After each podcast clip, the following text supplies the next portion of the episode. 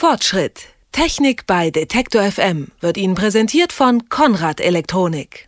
Es sieht immer wieder beeindruckend aus, wenn es am Himmel blitzt und donnert. Doch Gewitter sind nicht ganz ungefährlich, das lernt man schon früh. Und bei der Frage, was man eigentlich genau machen soll, wenn es blitzt, weiß irgendwie auch jeder etwas anderes. Spätestens, wenn es um teure Geräte zu Hause geht, Laptops, Fernseher, Handys, kann Unwissen allerdings richtig teuer werden. Darum wollen wir heute in unserer Technikreihe Fortschritt mal erklären, was man denn wirklich tun sollte. Und das fragen wir einen ausgewiesenen Experten, Thomas Raphael vom Ausschuss für Blitzschutz Blitzschutz und Blitzforschung des Verbandes der Elektrotechnik VDE. Einen schönen guten Tag, Herr Raphael. Ja, guten Tag. Also, Herr Raphael, das nächste Herbstgewitter kommt bestimmt. Was mache ich denn, wenn ich zu Hause bin, am klügsten? Alle Geräte aus, alles aus der Steckdose ziehen, die Sicherung selbst rausnehmen oder gar nichts machen? Am klügsten ist es natürlich, wenn man einen Überspannungsschutz installiert. Denn dann bin ich sicher, egal ob ein Gewitter kommt oder nicht, dass meine elektrischen und elektronischen Geräte, meine elektrische Installation vor Überspannungen und Blitzen geschützt ist. Kann ich sowas selber einbauen? Jein. Man muss hier unterscheiden. Äh, wenn man den Strom betrachtet, da muss man eine Änderung, ein zusätzliches Gerätchen einbauen in den Stromkasten. Das macht der Elektriker, die Elektrofachkraft. Und da gibt es auch zwei Varianten. Eine, ich sag mal, Light-Version nur gegen Überspannungen die ist dann etwas günstiger, aber die schützt nicht, wenn es bei einem nahen Blitzeinschlag Blitzströme gibt, die über die Leitungen in das Gebäude reinkommen. Äh, dafür gibt es sehr robuste Schutzgeräte, die energiereiche Ströme dort auch abhalten kann und die werden auch an derselben Stelle eingebaut. Darüber hinaus gibt es kleinere Schutzgeräte, zum Beispiel fürs Telefon, für die Antennenleitung, die werden in eine Steckdose reingesteckt, dann mit der Antennendose verkabelt und dort stecke ich dann zum Beispiel den Fernseher rein. Das kann ich dann alles selber machen. Also das kann schon mal helfen, aber angenommen, heute Abend gewittert es jetzt, ich habe so ein Gerät äh, noch nicht, ähm, bin ich dann da jetzt ganz richtig mit meiner Strategie, ich äh, stecke alle elektronischen Geräte aus?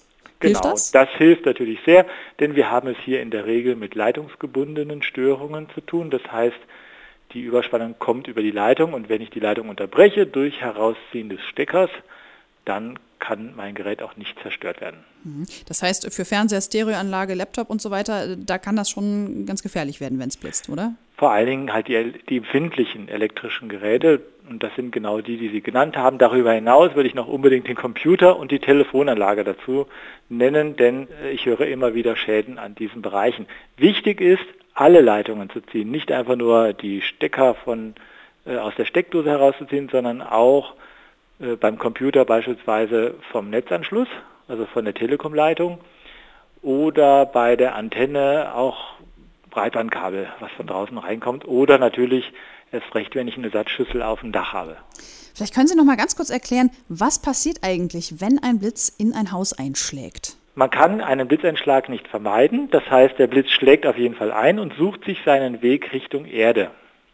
Und die Blitzströme, die laufen jetzt alle möglichen Wege und finden natürlich auch elektrische Leitungen, entweder vom Strom oder aber eben von Antenne oder vom Tele Telefon. Die springen dann auf diese Kupferleitungen über und breiten sich großflächig aus. Und das ist eben das Fatale, nicht nur in dem Gebäude selber, sondern wir haben ja auch in der Regel Verbindungen nach außen, außerhalb des Gebäudes. Das heißt, diese Störungen breiten sich dann von dem eigentlichen Gebäude, wo es den Blitzeinschlag gab, aus in die Nachbarschaft bis zu einige hundert Meter. Und das ist das Fatale an Überspannungen. Ich kann einen Schaden haben im großen Umkreis um, einen, um den eigentlichen Einschlag herum.